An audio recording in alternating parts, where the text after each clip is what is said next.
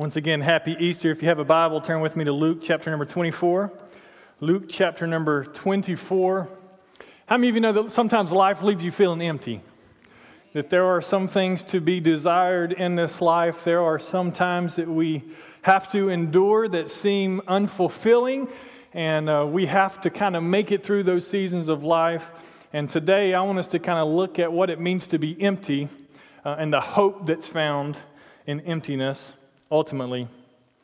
Let me see a show of hands. How many have ever run out of gas? Yeah? You like to play with that line? Any of you ever run out of time? Had a deadline to meet, had something that you just had to get done, time ran out, and you weren't able to complete a task or a chore, and something went undone that needed to be done? Anybody ever run out of money? That's not a good feeling when that account goes empty, is it?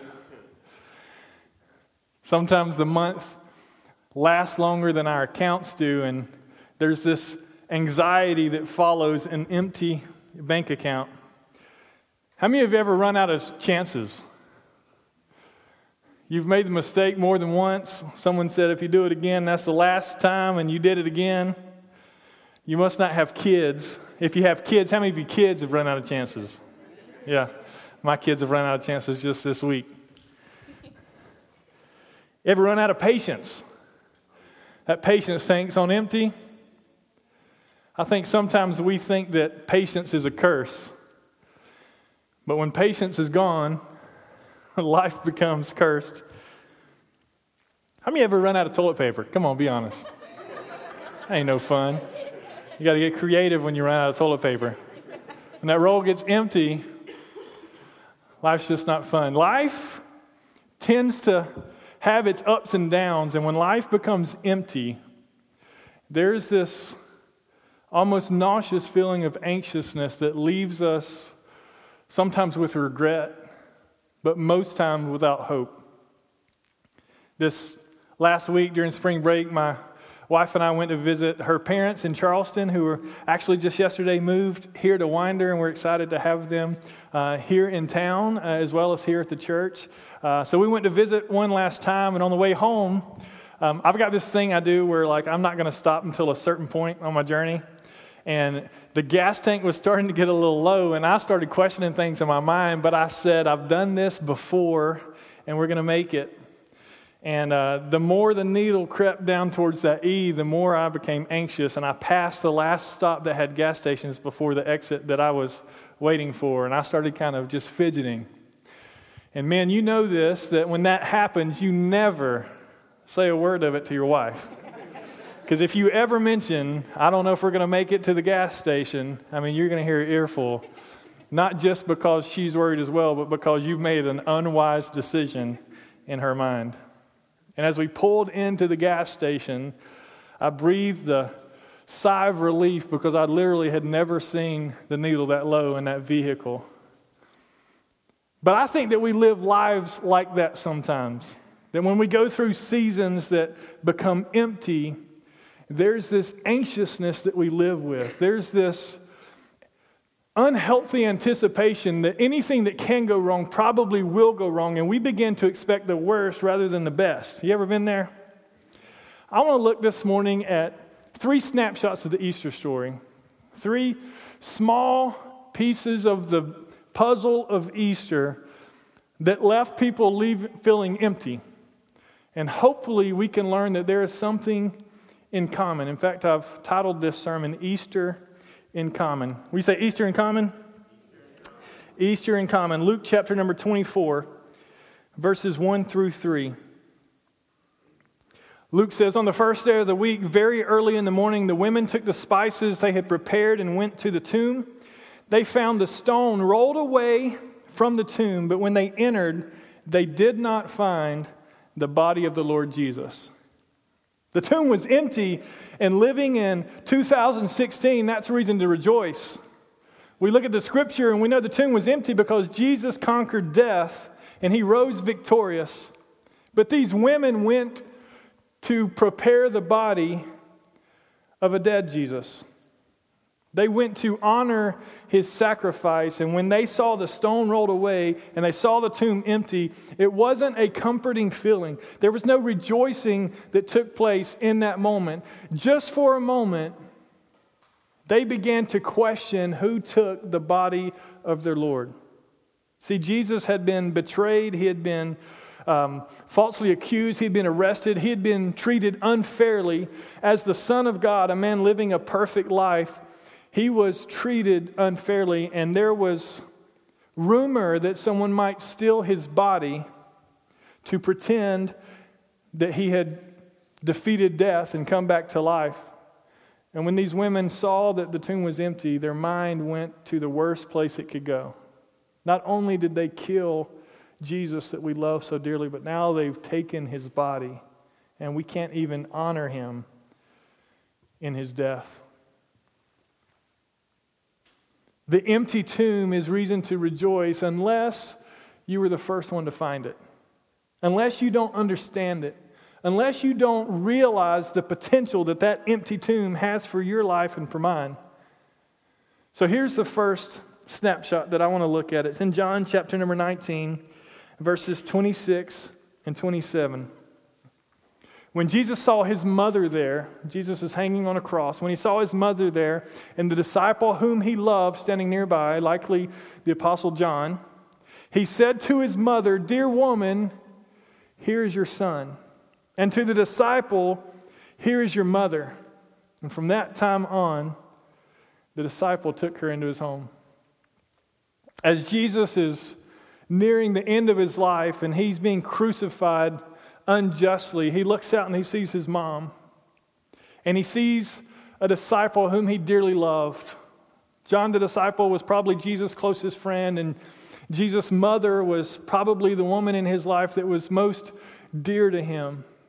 And as he looked out on these two individuals that he loved so dearly, he basically said his goodbyes.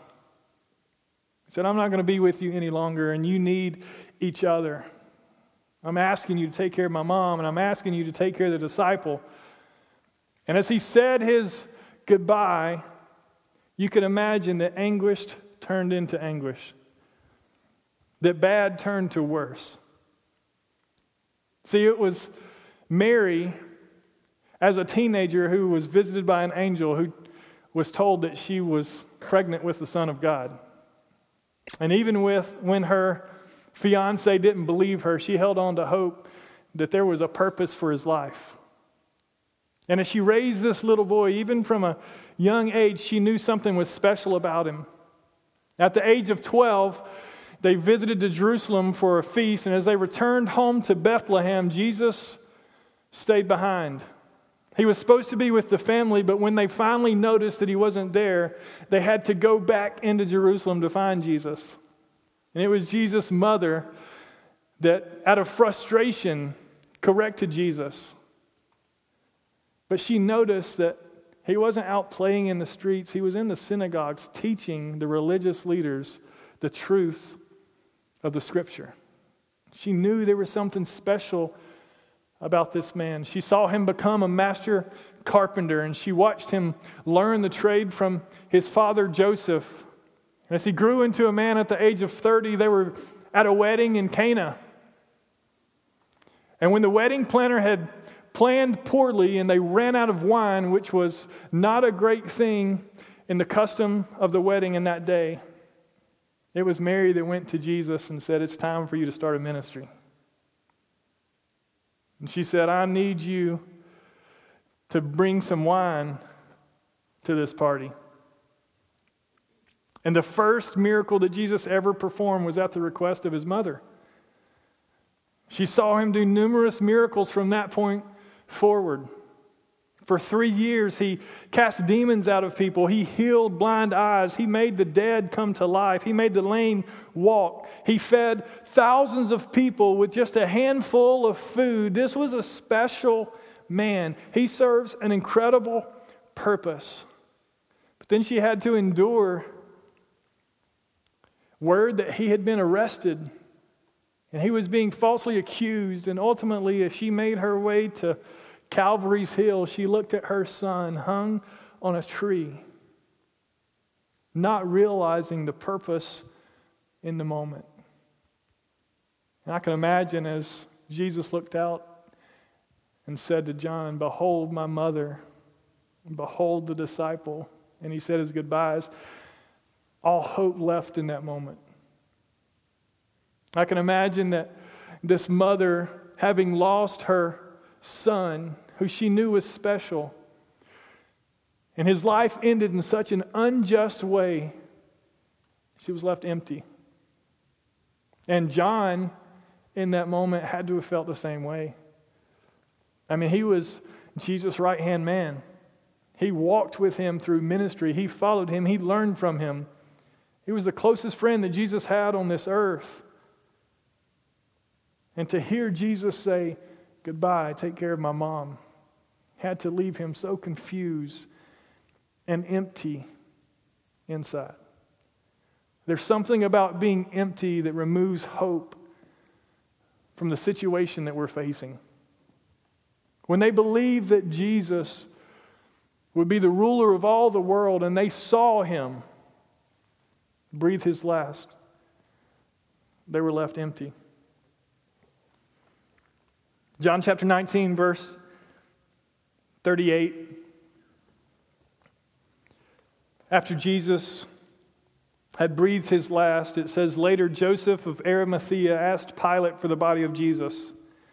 Now, Joseph was a disciple of Jesus, but secretly because he feared the Jews. And with Pilate's permission, he came and took the body away. He was accompanied by Nicodemus. Remember John chapter 3 when Nicodemus came to Jesus in the night? The man who earlier had visited Jesus at night, Nicodemus brought a mixture of myrrh and aloes, about 75 pounds. And taking Jesus' body, the two of them wrapped it with spices and strips of linen. This was in accordance with the Jewish, Jewish burial customs. And at the place where Jesus was crucified, there was a garden, and in the garden, a new tomb in which no one had ever been laid.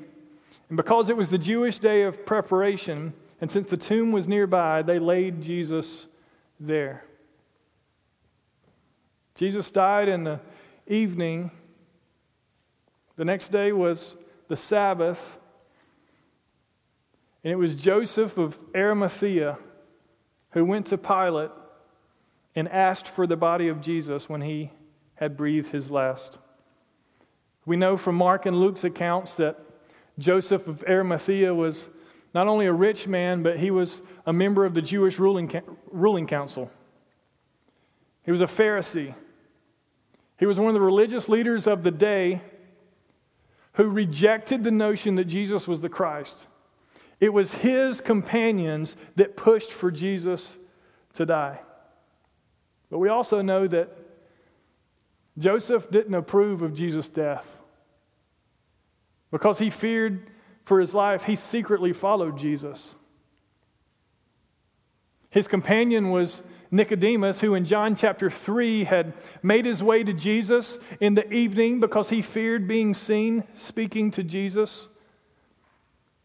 As a fellow member of the Jewish council and a fellow Pharisee, he knew that to have any association with someone who claimed to be the Son of God would have been blasphemous. And so he snuck away to Jesus and he began to ask questions. He said, I know there's something different about you. And Jesus began to explain to him that he needed to be born again. He didn't understand how you could be born again because you can't enter into your mother's womb again. And Jesus began to teach him that he needed to be born spiritually as well as naturally. And these two men secretly followed Jesus, risking their lives to follow someone they believed in. They watched from a distance, I'm sure, in hopes that Jesus would do something to prove their companions wrong. I can imagine them from a distance just thinking, any time now, he's going to come down off that cross and he's going to destroy everyone. Something's going to happen. He's going to prove himself. But he never did. He hung lifeless on that old rugged cross. And the man that they followed secretly had left them feeling empty. And I can imagine the thoughts that would have been going through their mind as they went to Pilate and said, We would like to have the body of Jesus. As they wrapped his body and placed him in a, a new tomb there in a garden near where Jesus died, I'm sure there was confusion in their mind. We just knew that this was a ruler who was going to change everything. He was going to conquer kingdoms, he was going to rule the earth. And now we're left laying him in a tomb. Can you imagine the emptiness in their faith, the emptiness in their belief, the emptiness in following Jesus, yet feeling so disappointed that he wasn't who they thought he would be? John chapter number 20, starting in verse number 1. Early on the first day of the week, while it was still dark, Mary Magdalene went to the tomb and saw that the stone had been removed from the entrance. So she came running to Simon Peter and the other disciple, the one Jesus loved, and said, They've taken the Lord out of the tomb. We don't know where they've put him. Peter and John come running to the tomb to see for themselves. Verse 10 says Then the disciples went back to their homes, but Mary stood outside of the tomb crying. As she wept, she bent over to look into the tomb. Is it really empty? How could this be? It was Mary Magdalene whom Jesus cast seven demons out of. She knew the things that he could do. And from that point forward, she followed him. She gave her life to honoring him and caring for his needs. And here she is in a garden looking at a tomb believing that someone has stolen Jesus' body. Can you imagine the emptiness? I know who he is, who he said he is, because of what he's done in my life. Yet what I'm seeing just doesn't line up.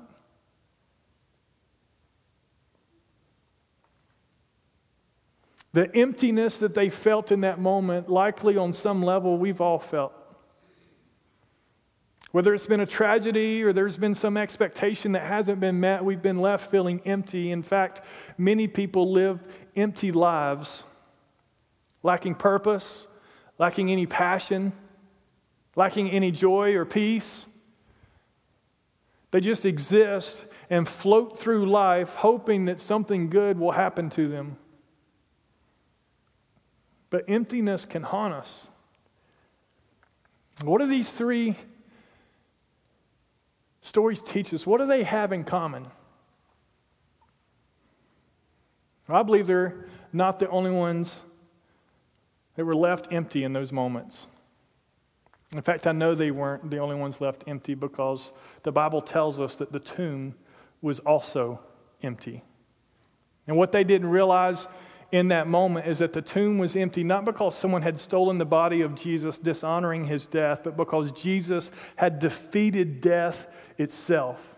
He had risen victorious. He rolled the stone away and he walked out of a borrowed tomb because he didn't need it any longer. Death could not hold Jesus in the grave. He rose victorious. And that empty tomb swallows up any emptiness that we may face in this life. That empty tomb gives all of us hope for a future. That empty tomb is not worth crying about, it's worth celebrating. No matter how empty you feel, we all have Easter in common.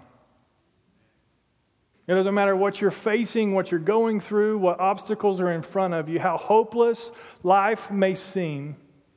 There is hope because the tomb is empty. And we all have Easter in common, whether we realize it or not. What we fail to realize sometimes is that the resurrection could never have taken place if the crucifixion didn't precede it. Sometimes our greatest joys in life follow our greatest trials in life.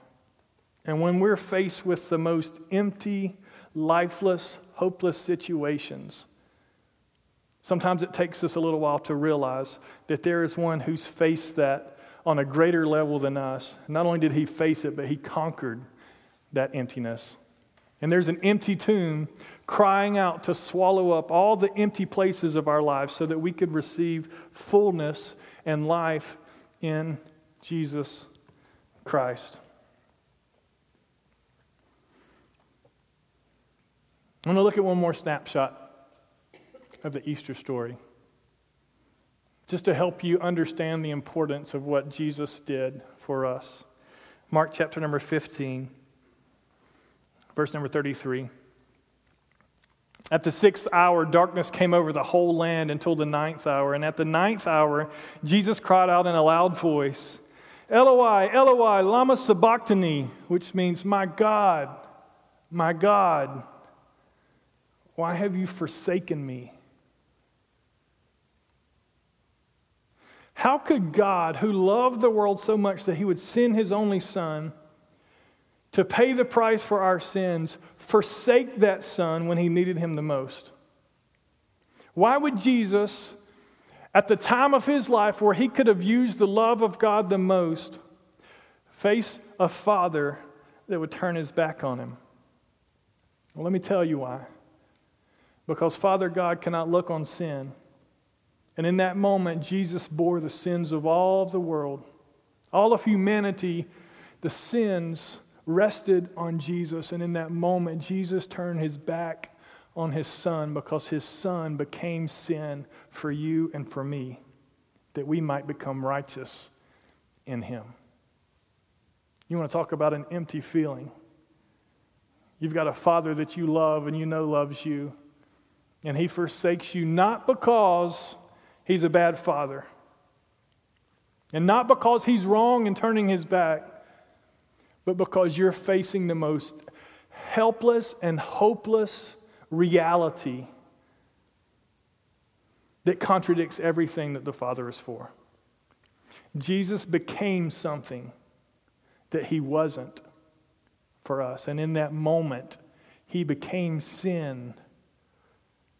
And Jesus turned his back darkness covered the face of the earth. And Jesus uttered his last words as recorded in the Gospel of John when he said, It is finished. What was finished? The penalty, the payment for your sins, for my sins, had been met. Our debt had been canceled. Jesus had paid the ultimate price he wasn't just a good man. He wasn't just a great leader worth following. He was the Savior of the world who wasn't just mistreated by men who thought that they were doing the right thing. He was fulfilling prophecy that said he would become sin for us. And in that moment, Jesus faced an emptiness that we'll never experience unless we fail to place our faith in Jesus. So the empty tomb changed the story for Mary and the disciple John, who once heard Jesus say his goodbye, they heard that he was alive again, and there was rejoicing in their heart. Their mourning was turned to rejoicing. Their day, their night was turned to day. There was a fresh hope in their life when they heard that Jesus was alive. Mary Magdalene, who had in the moment believed someone had stolen the Lord Jesus, we know was the first to see Jesus as he revealed himself to her. She thought he was a gardener and she begged him to tell her where they had put Jesus' body. And when he called her name, she realized that he was alive and she ran to tell. And you can imagine the hope that came into Joseph of Arimathea and Nicodemus as they had laid Jesus to rest, leaving all hope behind that he was who they thought he was, confirming that in his resurrection that he was the true son of God. He wasn't a fraud. They hadn't followed someone that deceived them. And Jesus, as he rose victorious, left behind our sin in the grave. And he stepped out of that grave in newness of life so that you and I could leave our emptiness in the grave as well. See, I don't know what you're facing today. I don't know what situations in life that you're dealing with. I don't know how empty you may feel, but I do know this. No matter how empty you feel, we all have Easter in common. There is new life available to us. There is hope and peace and joy available to us. And there is no circumstance or situation that we're facing that would ever hinder us from experiencing the love of a Savior who conquered all for us. Death has been defeated, death is no more. If you follow Jesus, this world as we leave will be just a glimpse of life because we'll begin life for eternity with Jesus in heaven. Let me read the words of Peter in 1 Peter chapter 2 verse 24. It says he himself bore our sins in his body on the tree so that we might die to sins and live for righteousness and by his wounds you have been healed. Jesus has paid a price for you that you don't have to pay. He's brought healing to your life that you don't have to live in defeat. And then I love 1 Peter chapter 1 verses 18 through 21 where he says for you know that it was not with perishable things such as silver or gold that you were redeemed from the empty way of life handed down to you from your forefathers but with the precious blood of Christ a lamb without blemish or defect he was chosen before the creation of the world, but was revealed in these last times for your sake. And through him you believe in God, who raised him from the dead and glorified him. And so your faith and hope are in God. The reason we feel empty in life is because we've misplaced our faith and our hope. And as has been passed down from generation to generation, we've allowed ourselves to believe that the things of this world will bring fulfillment to us. But Peter reminds us that those things didn't pay a price for us, but rather the precious blood of Jesus. And by faith and hope in God, we can live in Him. Our emptiness can be swallowed up in the grave the empty grave. And John 10 10 says, The thief comes to steal, kill, and destroy, but Jesus came that you may have life and life to the full. You don't have to live an empty life. You can live a full life, but it only happens in Jesus Christ. See, there is one way to the Father, and that is through Jesus Christ. And Paul, the apostle, says in Romans chapter 10, verse 9, that if we confess with our mouth that Jesus is Lord and we believe in our heart that God raised him from the dead, then we will be saved. So I've come to give you good news today. I've come to tell you, in spite of any emptiness you may be feeling, there is a full life ahead of you, that there is hope for you in this moment and in any moment that you'll ever face through Jesus Christ. The empty grave is hope for you and for me. Let me pray for us. Father, you are an incredible, incredible God, and we are so grateful not only for your sacrifice on the cross that paid the penalty and the debt that our sins owed, but three days later, Father, you rose victorious from the grave and you conquered death once and for all. And the empty places in our lives, you've filled those with your love. As long as we place our faith and our hope in Jesus Christ. We're grateful for the precious blood of Jesus that was shed for us. And we're grateful for an empty grave that swallows up all of our empty areas in life. And we're grateful for new life in you. I wonder in this moment, with heads still bowed and eyes closed, if there's anyone today that would just say, My life is empty because I have failed to place my faith and my hope in God. I haven't believed in Jesus. I haven't trusted him for salvation. I haven't allowed his sacrifice on the cross to pay the price for my sins. And I'm carrying around the emptiness in this life rather than leaving it in the empty grave. And you would say, Today, I feel like Jesus is just speaking to my heart, and I would like to receive life in Him and life to the full. If that's you today, I just simply want to lead you in a prayer.